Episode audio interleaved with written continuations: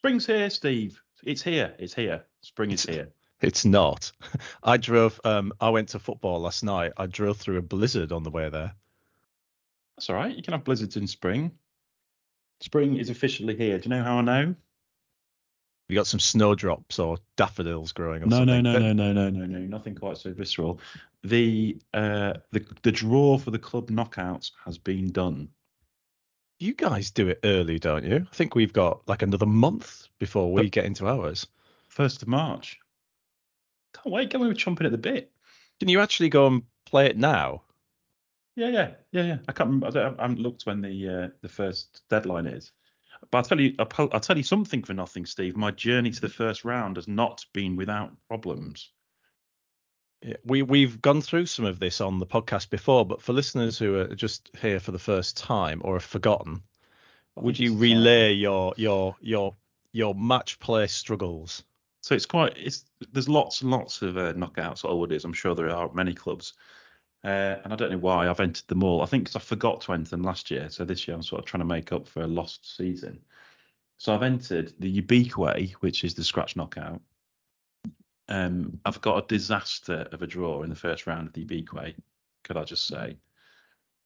Um, so you, you, it's not seeded or anything. So the, the your kind of best bet is that you get some sort of have a go hero off like 14 or 15 who's decided to enter because I don't think they actually cap the handicap limit.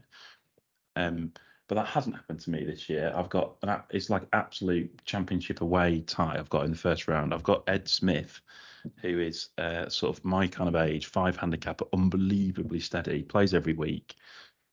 It's it's not it's it's a horrible draw. Not I mean Ed's a great lad and lovely to play with, but it's a horrible draw because it's difficult basically. Uh, and then I've also entered the uh, handicap knockout. I love uh, playing the handicap knockout. So I have to give like thousands of shots. I, I won it about three years ago. It's called the Beaumont, and I had to give a, a total of 120 shots over the season. What a triumph, though. And every every game was like one up, one down the first, blah blah blah blah blah. It was like it was proper. Anyway, that was a good one. Anyway, and then I've also entered uh, the mixed foursomes for the first time ever, uh, and I'm playing with uh, YouTube's Hannah Holden. And then I had some trials and tribulations entering the the better ball, the Crawford Trophy, which is the um, four ball better ball, boo hiss.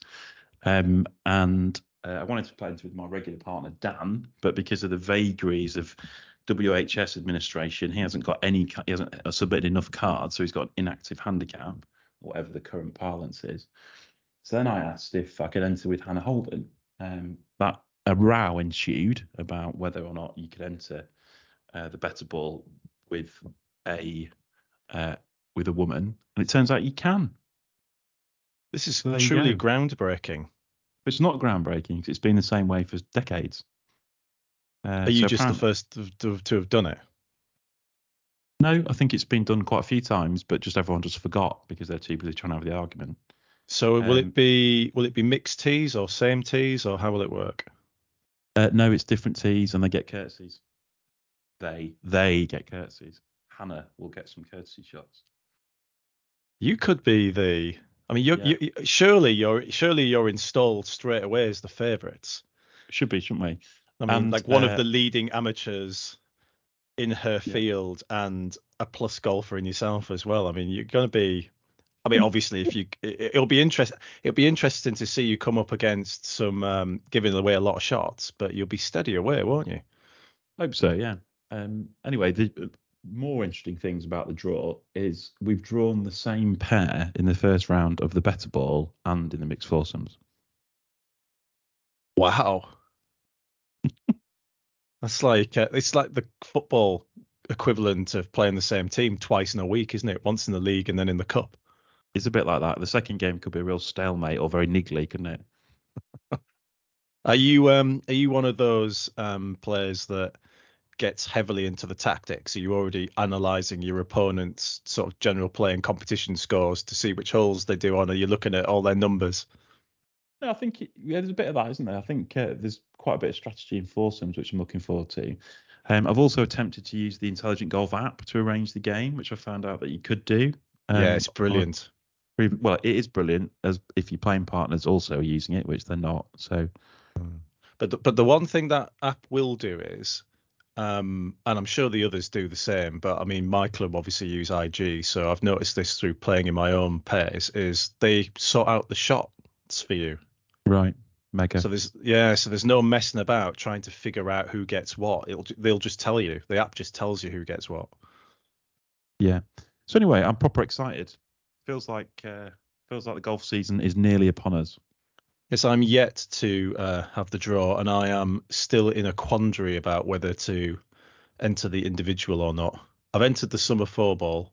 Um, or had a had a partner last year who was um, how can I put this? Very good for his handicap. I think he would agree with that. Um, but he was new back to the club, and he had he hadn't been back very long, and his handicap's now gone, I think, down from 20 two WHS index to 16. So, you know, he's lost a lot of shots last year.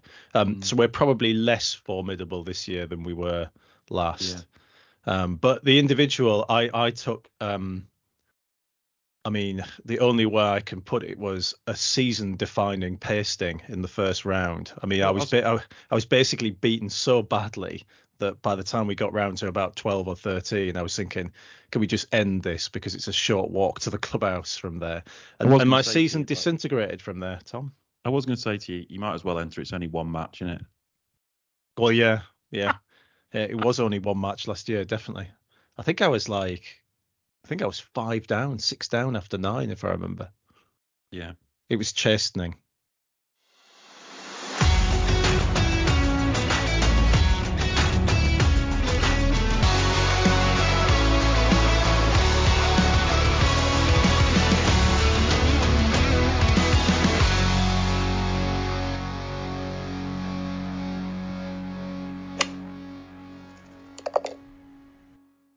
So we've got uh, the the topic of the day is this ball rollback. Do you, know, do you remember when golf used to be uh, a sort of sleepy old industry where not a lot changed for decades?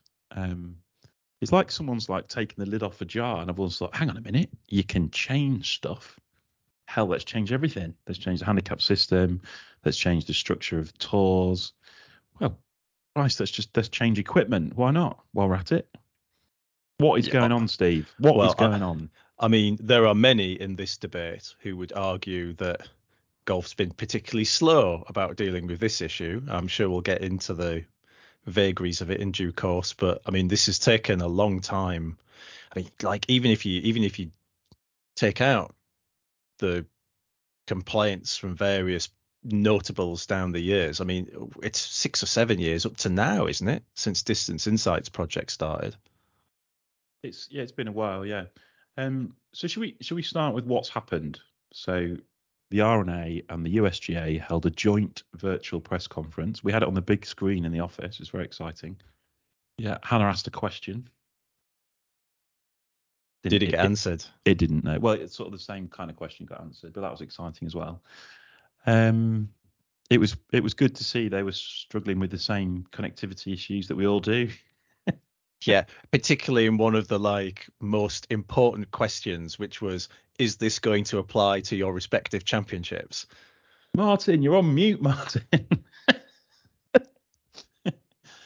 um, but but it was good, wasn't it? It was like a, obviously a way of doing it that meant everyone could um, tune in and ask their questions. So fair play to them.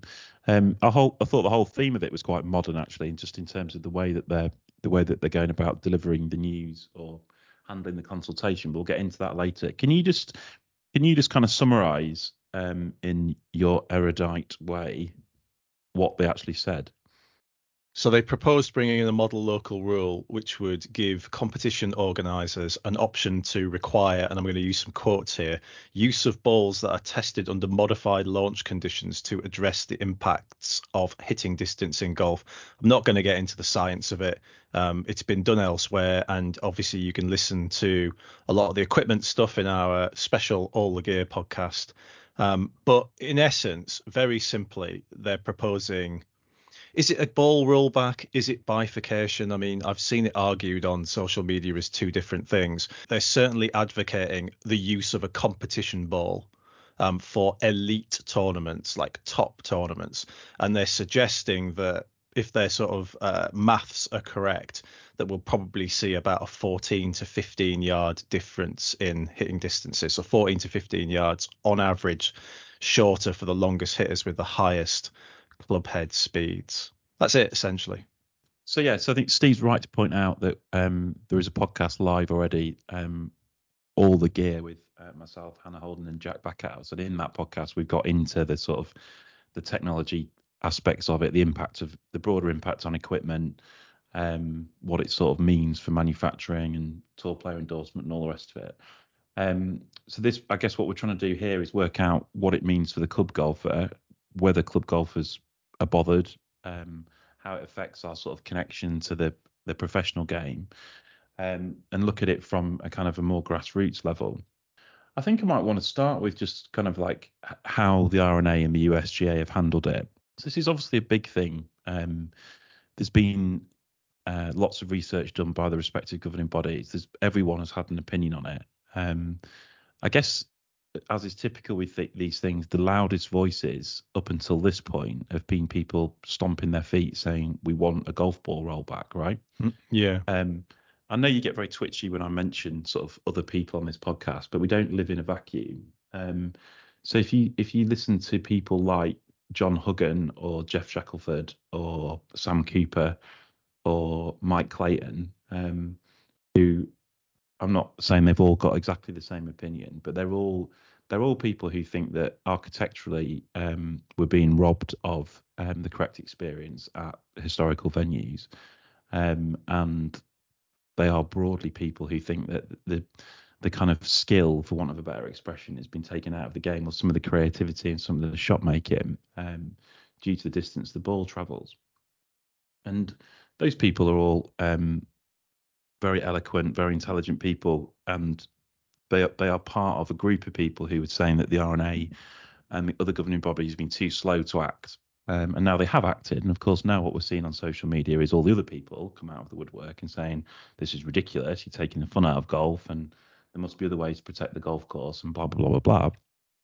Um, so what I thought was interesting about the way um, that the news was handled yesterday um, by the USGA and the R&A is that it wasn't presented as a sort of final verdict, if you like. Um, I think Martin Slumbers actually said at one point that he didn't know or he hadn't they hadn't decided yet. Um, and I thought that was quite that's quite sort of collegiate, con- consultative, um, sort of pretty modern approach to stuff to say we think this is the right level, um, as in our our testing shows that we can by putting different parameters in, we can get the ball back to sort of 2004 levels or distances back to 2004 levels. Um, how we implement that and where we implement it is kind of up for debate. Um, so I think that is that to me is a pretty grown up way of handling stuff. They're kind of saying that the, we need we need to do something, and we kind of want to discuss what we do and how we do it. Um, so from your from your point of view, like to what extent do you think that this that changed legislation should apply game wide, and and to what extent do you think it should be ring fenced if the starting point is some a change is coming, right? Well, I mean, I think that um, I mean, it's it's tough, I think, to get into that at this stage. But what I will say is that I think the use of a local rule is instructive, actually, because it implies choice. Um, you know, if you if you have a model local rule in the back of the committee procedures, there will be there is the option for competition organisers to decide whether they want to implement that or not. Uh, now, I think that can bring its own concerns um, if some implement and some don't. But usually, what you find is that once there's agreement about an issue on tour, and one adopts a model local rule, for example, uh, restrictions on read re- reading materials, then they'll all follow suit because they want uniformity in the game. But I do think that the the use of a model local rule in its very being is indicative of where the governing bodies are on this because they they they don't seem to be saying to me, and they didn't seem to be saying in the press conference yesterday, you are going to do this, we are, you are going to do this or else. They implied that they were going to do it in their in well they didn't imply they said that if this model local rule came into being they would use it in their respective championships but i think they were quite careful not to say this is the way that the game is going as we see it. You must comply or else. I think they they have left that sort of option, haven't they? Yeah. Um, so I guess I guess when you say it's too early to get into it, I'm sort of understanding that, but uh, that's what I think is sort of an interesting point of debate. So the the model you're absolutely right about the model local rule element. And to me that is like so sensible because it's not binary it's not this or that it's giving people a choice. Um i guess my question is like how deep do you think that choice should go? So there were lots of questions yesterday about what defines an elite event. Um will it come into play in the women's game etc etc so if, if we're trying to sort of bottom this out from a club golf perspective my my take or my position would be that that model local rule should be basically available to everybody. Um, and if if your club that decided that okay, so I don't know, the club championship, for example, is going to be using the the tour ball or the um, the championship ball, um, then that is quite that is quite an interesting sort of nuance or a new thing that's available to people. So so there are two things here. Um, firstly, let's uh, have a quick get into elite amateur level because I think there is. I, I I got the impression that there was some inconsistency between how the USGA saw it and how the R&A possibly saw it. I mean, like if you listen to Mike Whan when he was asked of how how sort of deep it would go, he was basically saying, "Well, I'm not sure yet." Um, you know we've um, we've just started talking about this. Now we're going to go out and ask people. And he said you know we couldn't go out and talk to the ncaa which is obviously the the collegiate um, athletic authority or have real conversations with other tours other associations. It, this com- this notice and comment requires us to first notify and then go to work on the conversation. So he was kind of saying I, there might there's I think there's an opportunity here for the NCAA to utilize the same thing, but exactly where the NCAA is on this, we haven't been able to have that conversation. So that's so he was like, we're not sure when it comes to um, when it comes to elite amateur golf. Martin Slumbers, on the other hand, said um, I think it should also be reflected that once you get to a certain level, an elite level, the only golf you're really playing is against other elite golfers in elite tournaments. So I think it will manage itself. And earlier, I think he said, if you're a keen follower of elite men's and boys golf, it's clear that the next generation of top players are bringing even more technique and athleticism to golf and using the best technology innovation to deliver even more consistent, faster swing speeds. So I think like the R&A reading between the lines there are much further down the line um, when it comes to where they see this in terms of elite amateur and even elite boys golf. Um, now the, the, the the two did say that, as we said earlier, that this will be uh, this local rule would likely be employed in their respective championships. I mean, it's natural for people to concentrate on the US Open and the Open Championship, but you know the R&A and the USGA also have a vast number of amateur tournaments as well, don't they? The amateur championship and so on. Our end. I mean, would this come into play at the Walker Cup? Probably, right? There's a lot to think about there in terms of amateur golf and where it goes down. And turning to your point about club golf, I seem to remember somewhere, I, I, I, might be wrong, people will tell me if I am, but I seem to remember somewhere that, that, there was some talk about earlier on in the piece when we were talking about maybe the clubs being affected as well, that this local rule could be available at all levels and that, you know, club golfers would have the opportunity if they wanted to to put the put put a competition ball, for example, into practice. I don't think anyone's saying that now. I mean, it, it, everything I've heard about this model local rule is it is designed for elite competition. Um, and a lot of the stuff you were obviously listening to the press conference as well. A lot of the stuff that came out of the early part of it was was them saying we've listened to comments from people and who have told us leave recreational golf alone. Um, I think that was the words that they used. Uh, apologies if I paraphrased, but but there seemed to be an absolute split to me between the club game, the recreational game as they put it, and and everything else. And I'd be very, very, very surprised if any clubs had a look at this as a result. So, Even, I mean, it, it might be written into the model local rule that they can't. I don't know. So I think that would be a shame, personally. Um, I can kind of see that why at the outset in a press conference to kind of announce that this is coming, that they would be very careful to say we're going to stay away from recreational golf because they know that is a significant part of the pushback they're going to get.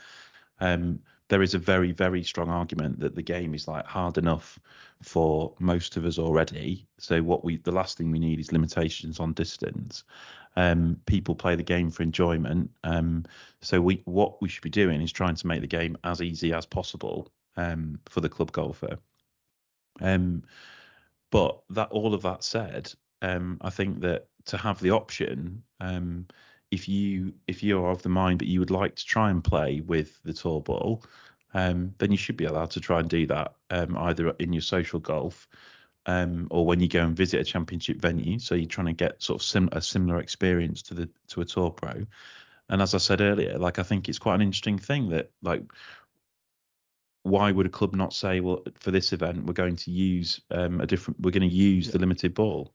I mean, I, I mean, I would say that the this is this approach would not be unique in the rules of golf. I mean, if you think about, uh, for example, the one ball rule, um, which is a model local rule. I mean, the mo- the one ball rule um, is recommended for use only in highly skilled tournaments, you know, professional competitions and elite amateur tournaments. There are, I think, there are other local rules that are designed for elite competition, so it wouldn't be unique to have a local rule that is enforced at pro level, say the one ball rule, and one that isn't.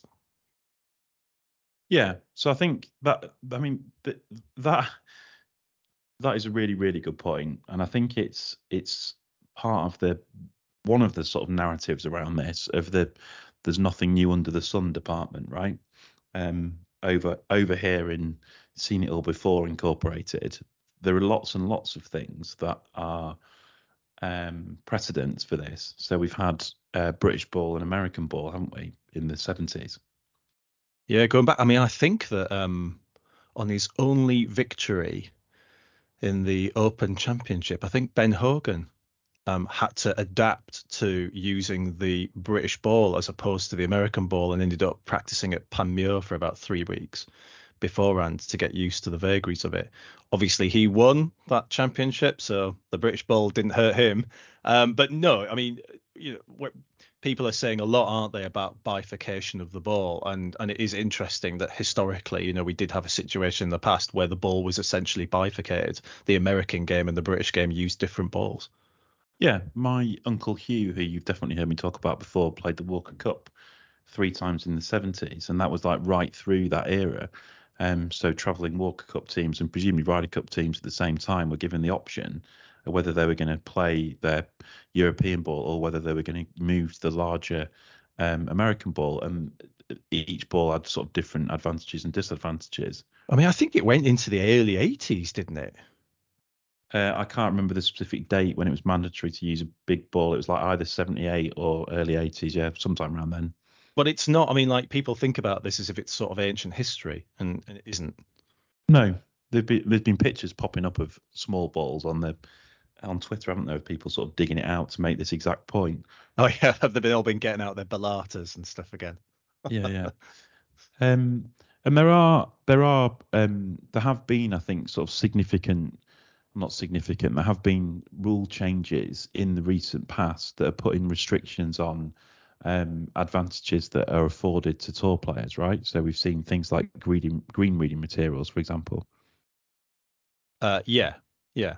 Um, although I think, yeah, well, and they've been done as model local rules actually.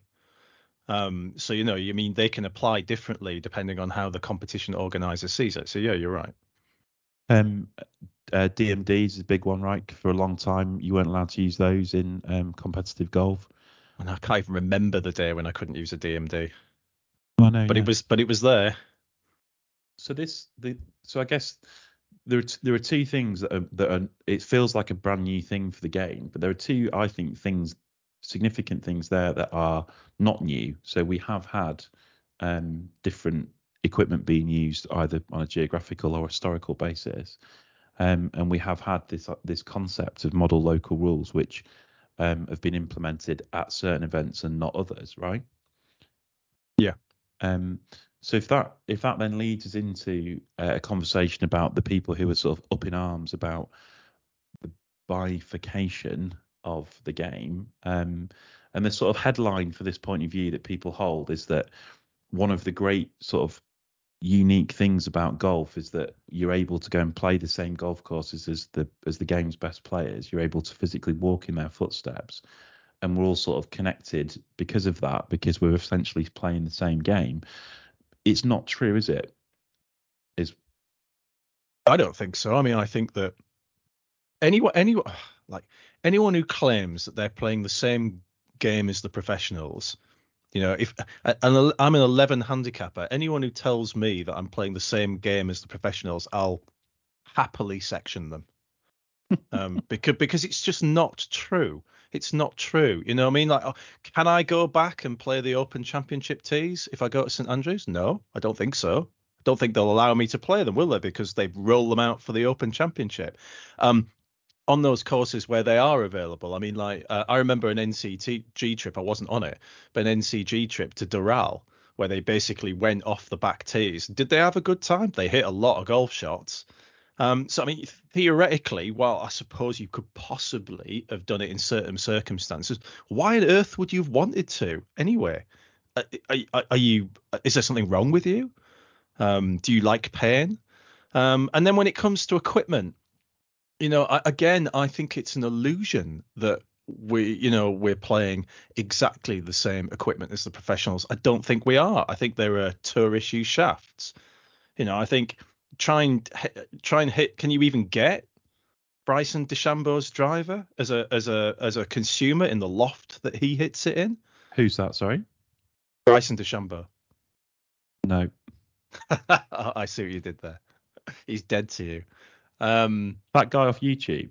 Yeah, but I mean, isn't he the guy that has like? I mean, I may be completely wrong here, and people will soon tell me. But isn't he the guy that has like a four and a half degree driver now, or something like that? Um, uh, you know, there are there are centers um, that are there to produce tour issue professional issue shafts. Go back to Scotty Cameron putters, like well back in the day, the tour issue putters. You couldn't get hold of them. You couldn't buy them in the shop, could you?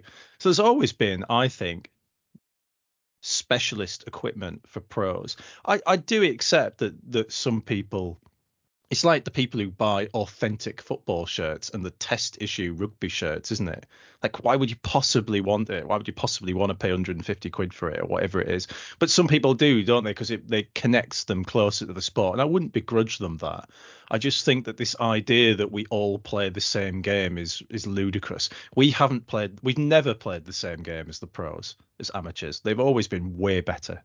That's well, why they're pros. I think, I think um, all, all, the professionalisation of all sport has moved the the amateur player further and further away from the elite player, right? That that is a thing. Um, I think that all of the points you make are good. I think the simplest way of um, of saying it is the t- is the tees thing, isn't it? So people are saying, "Oh, we want to." This is bifurcation of the game. We're not playing the same game anymore, but we're not doing that now because if we go and play at the old course, as a, which is a great example. Um, even if you were able to play off the very back tees, you wouldn't choose to because you're not. We're not capable of doing that. I mean that that shot alone on 17 with the tee that's essentially out of bounds, the championship tee. Yeah. Um, is like I I I don't want to take that shot on in hell.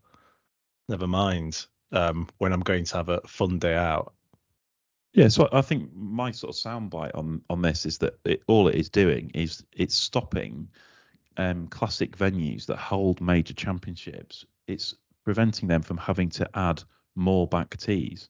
It's just a, it's just a new back tee in a different way, basically.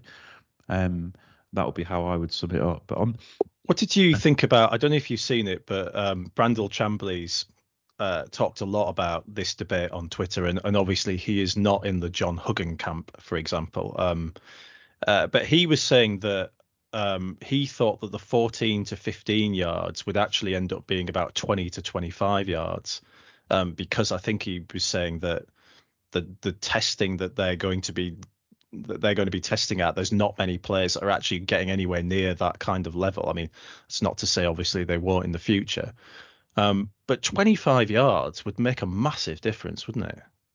Well, I mean, if the question is what did I think of what Brandel Chamblee had to say, I would say not a lot would be the first thing.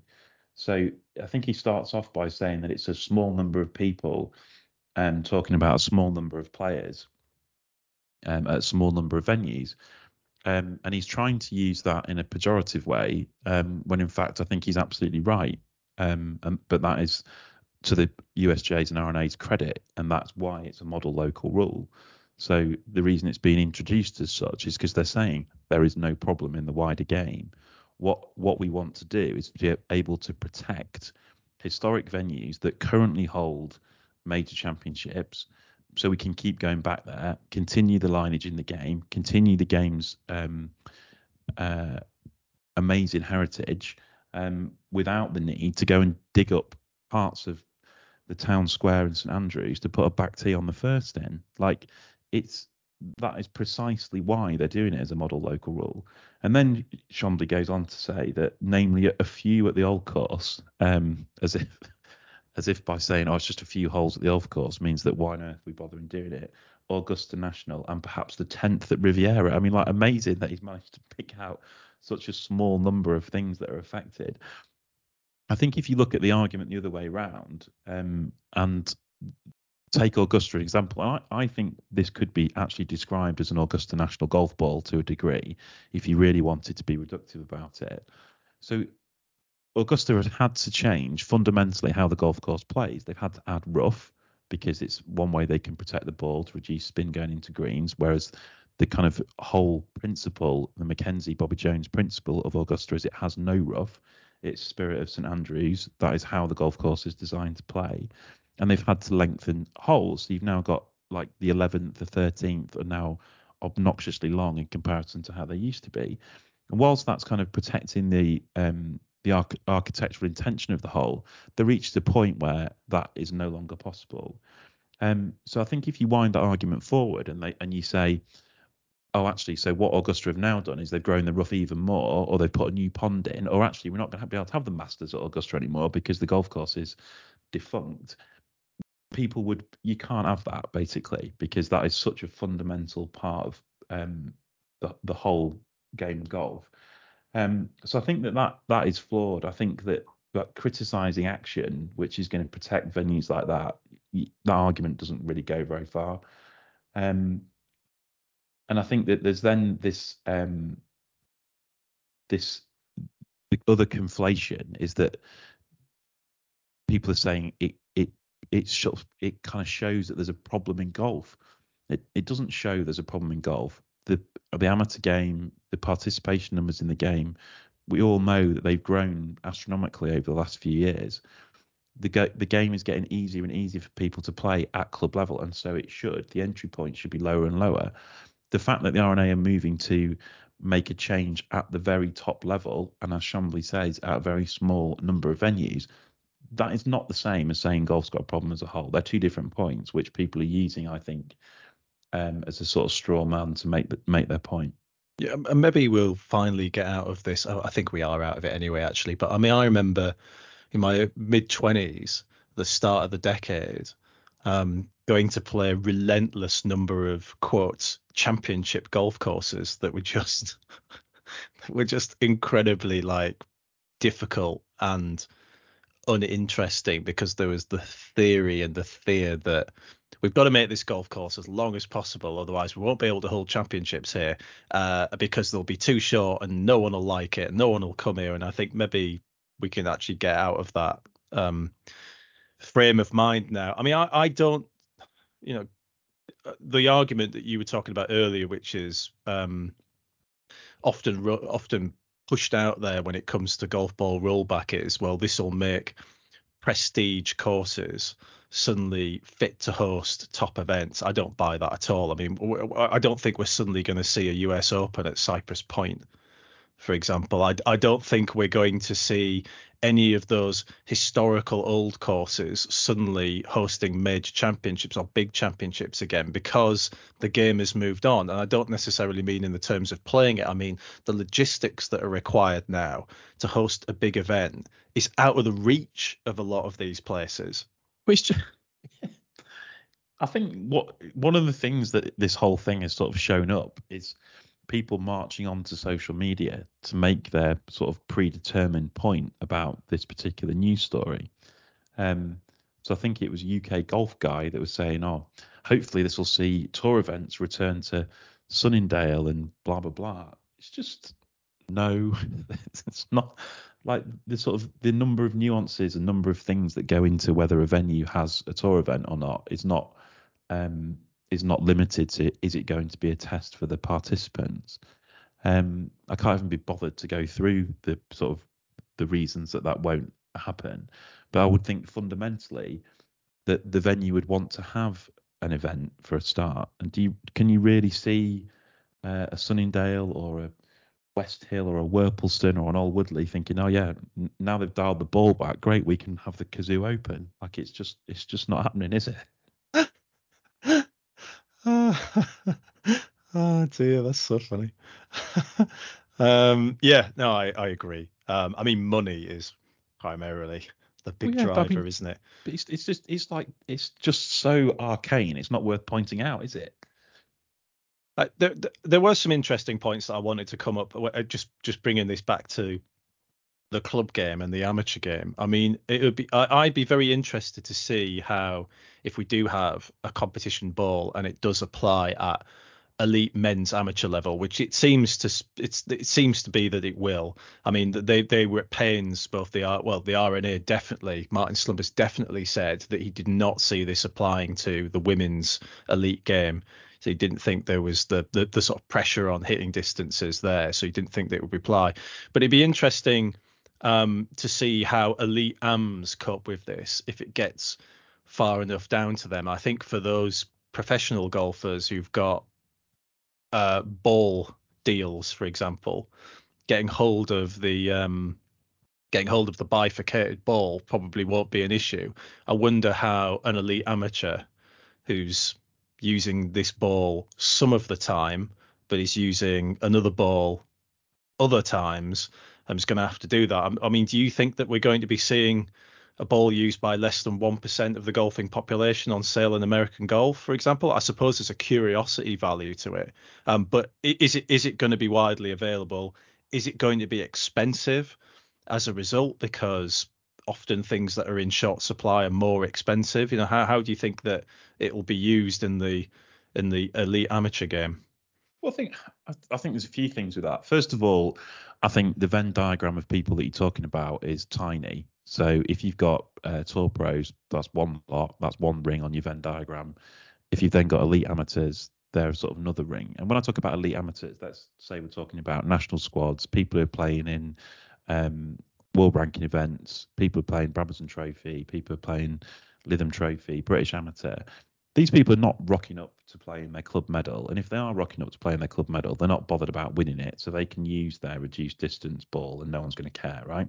Mm. So I think the um, I think the point about there are certain players out there that are going to have to have two sets of equipment and all the rest of it.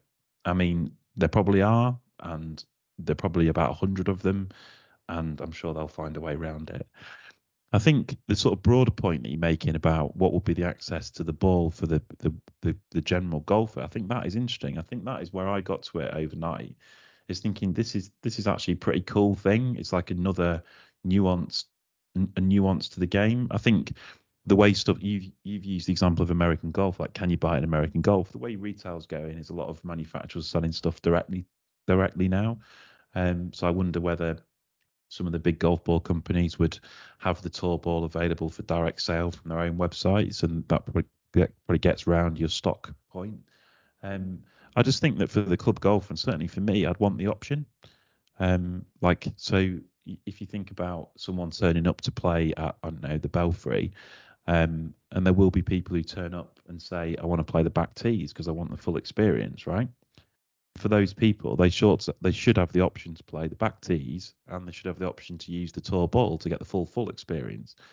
Um, I don't sort of see it. I don't see it as being that complicated. I, I, I, where I got to it overnight, having sort of thought about it and looked at what people were shouting each other about on Twitter, is I think it's entirely sensible. Like the the model local rule aspect of it's really good. Um, it's sort of it feels like it's a required thing um, to protect some of these um, historic championship venues, which I think when it all is said and done, everybody wants that.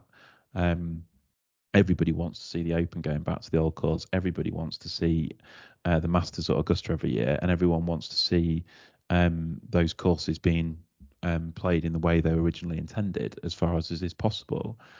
Um, but the other side of it is that it the, the the bifurcation argument is there is some validity to that, but you should have the option in just the same way you've got the option to go to the gym every day to get stronger to play golf.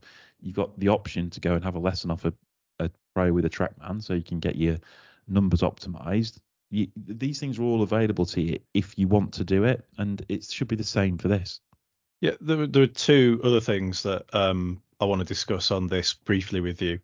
I mean, the first is I, I wonder. I don't know a lot about technology, um, so I'm sure that people can put me right. Maybe Hannah will come on and put me right. But I do think with the new ball, there's an op- there, there, there is an exciting opportunity to innovate it um, in a way that perhaps there hasn't been um, with traditional equipment because they're essentially trying to refine something that's, you know, I mean, we're talking about like with with new products sometimes you see big leaps don't you or claimed big leaps but we're talking about like fractions aren't we?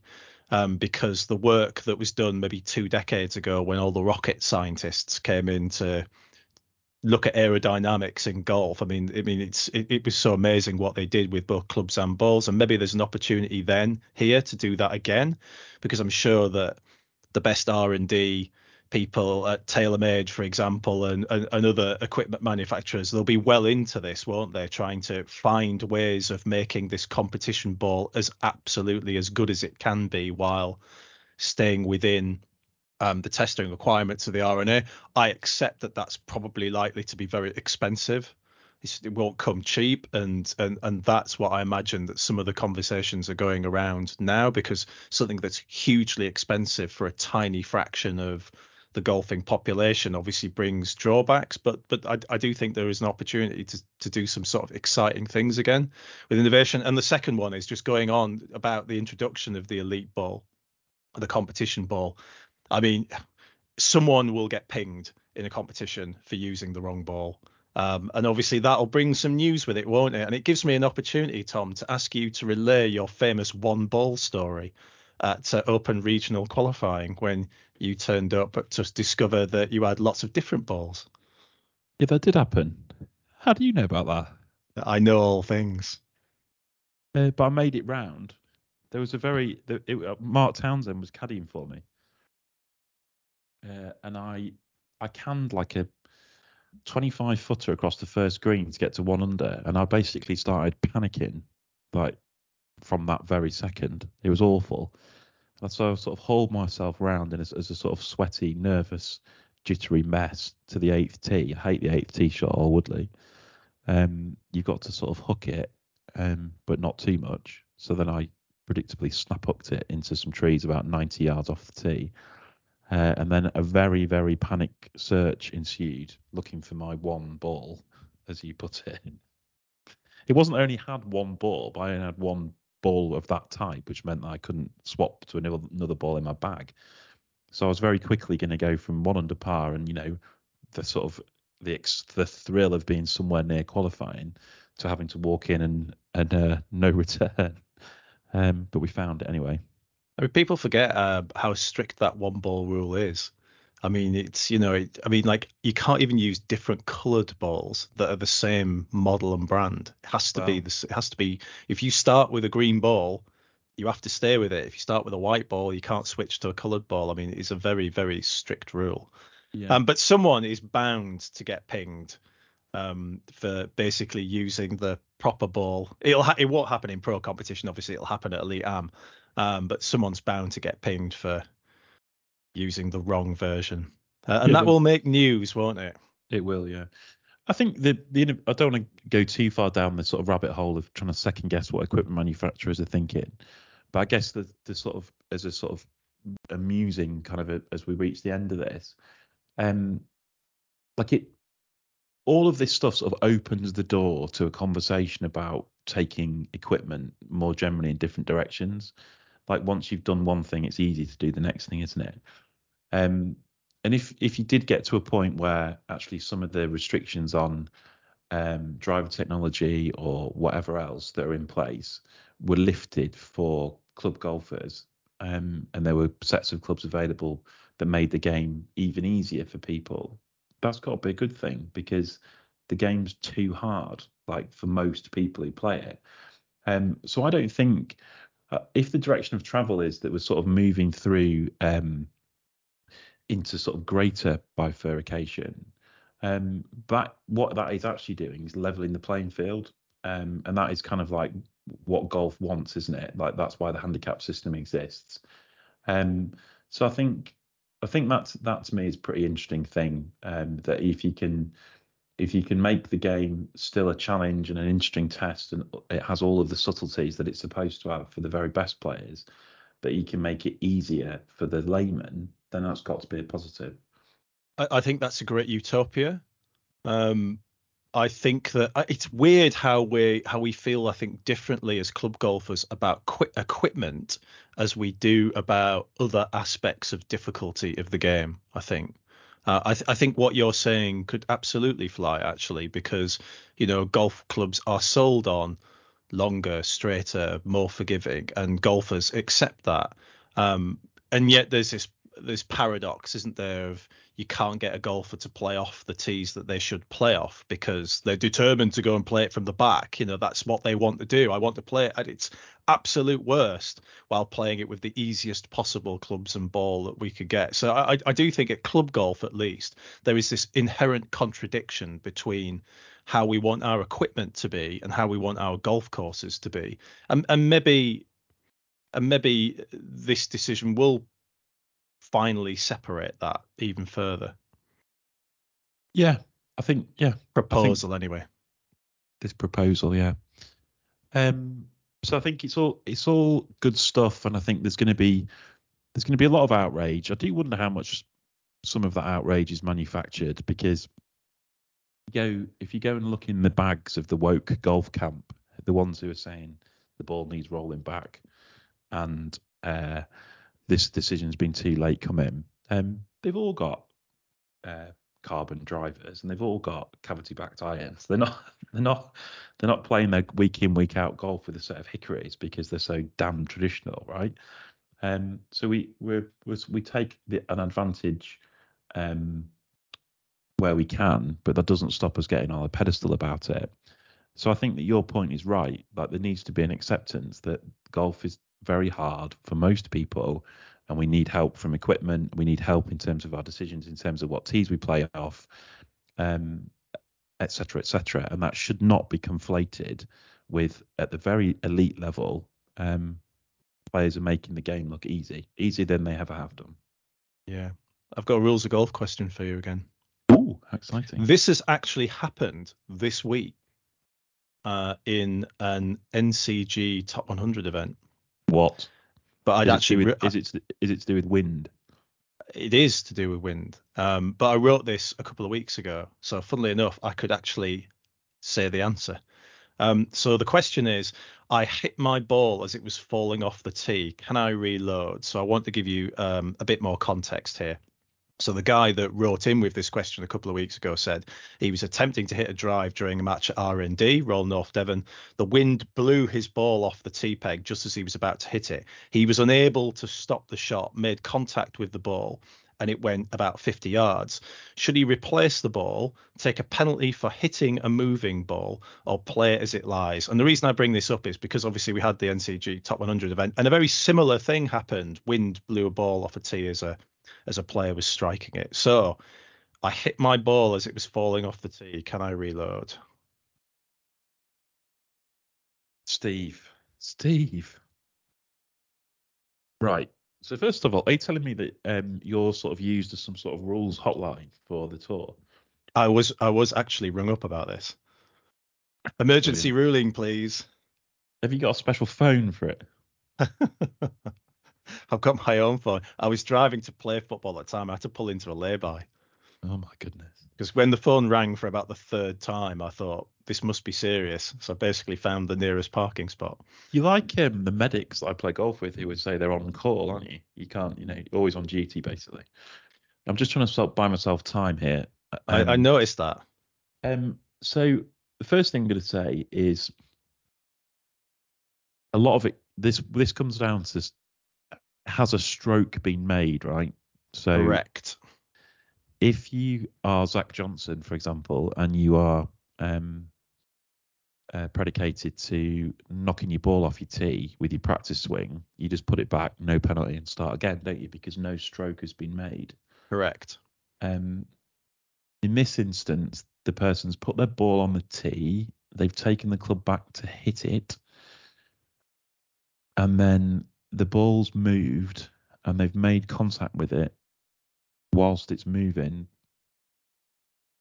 And they haven't made. So I'm going to say that they have made a stroke because they've that's what they're doing. They've started their actual stroke. So that's one thing. Does it matter? I mean, surely it can't matter whether they've made the downswing yet or not. Maybe it oh, does. Oh, the, the downswing's absolutely pivotal to it, actually. Okay, so have they made their downswing or not? I would say if they have made their downswing, then I think they've made a stroke, so therefore the ball is in play, and the fact it's moving is irrelevant because they haven't caused it to move, so it's not their fault. So they just play it as it lies. Full marks. Full marks. So you're quite right. Um, if a tee ball falls off or is knocked off the tee before you've made a stroke at it, there's no penalty. You can re-tee it any way you want in the teeing area. It is a very different story when you make a stroke. A stroke is defined as the forward movement of the club made to strike the ball. So there has to yeah. be some intent.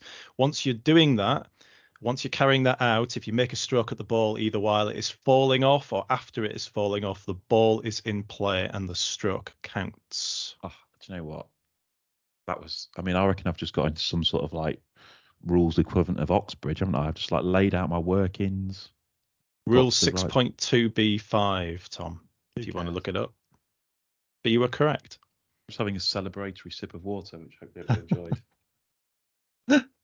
enjoyed. um, so we finished. We are, yeah.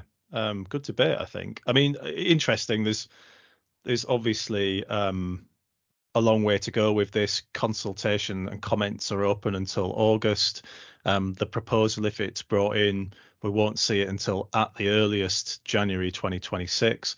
So there is quite a long way to go. I imagine there are going to be some twists and turns in it yet, and I'll be really interested to see um, how it affects the elite amateur game um, because I do think that that's actually probably the most difficult area for this because it combines two worlds essentially of the recreation game, recreational game, which is not affected, and the high level game, which obviously is. And I, I do think that the, they'll have to, how far down the ladder they go on that is going to be really interesting to see. You know, I suspect, as you said earlier on, Tom, they'll probably stop at national level, but you know, what if a county wants to bring it in? You know, I hope they give. I hope they give everyone the option, and that's what it should be. So that it's up to you. Um. So so yeah, and I, I hope that it's a sort of a, a, topic that club golfers find interesting. I'd be interested for people to write in, tell us what you think, um, whether you bothered or not, whether you kind of even that engaged with what's going on um, at top level golf. Um, it's I think it's an interesting thing, and I think it the two the two things for me are fundamentally, I think people should have the option. And the second thing is, I think it's it starts us on a pathway to more and more of this stuff, which might actually improve the game at both ends. You will certainly wait and see. Thank you, Steve.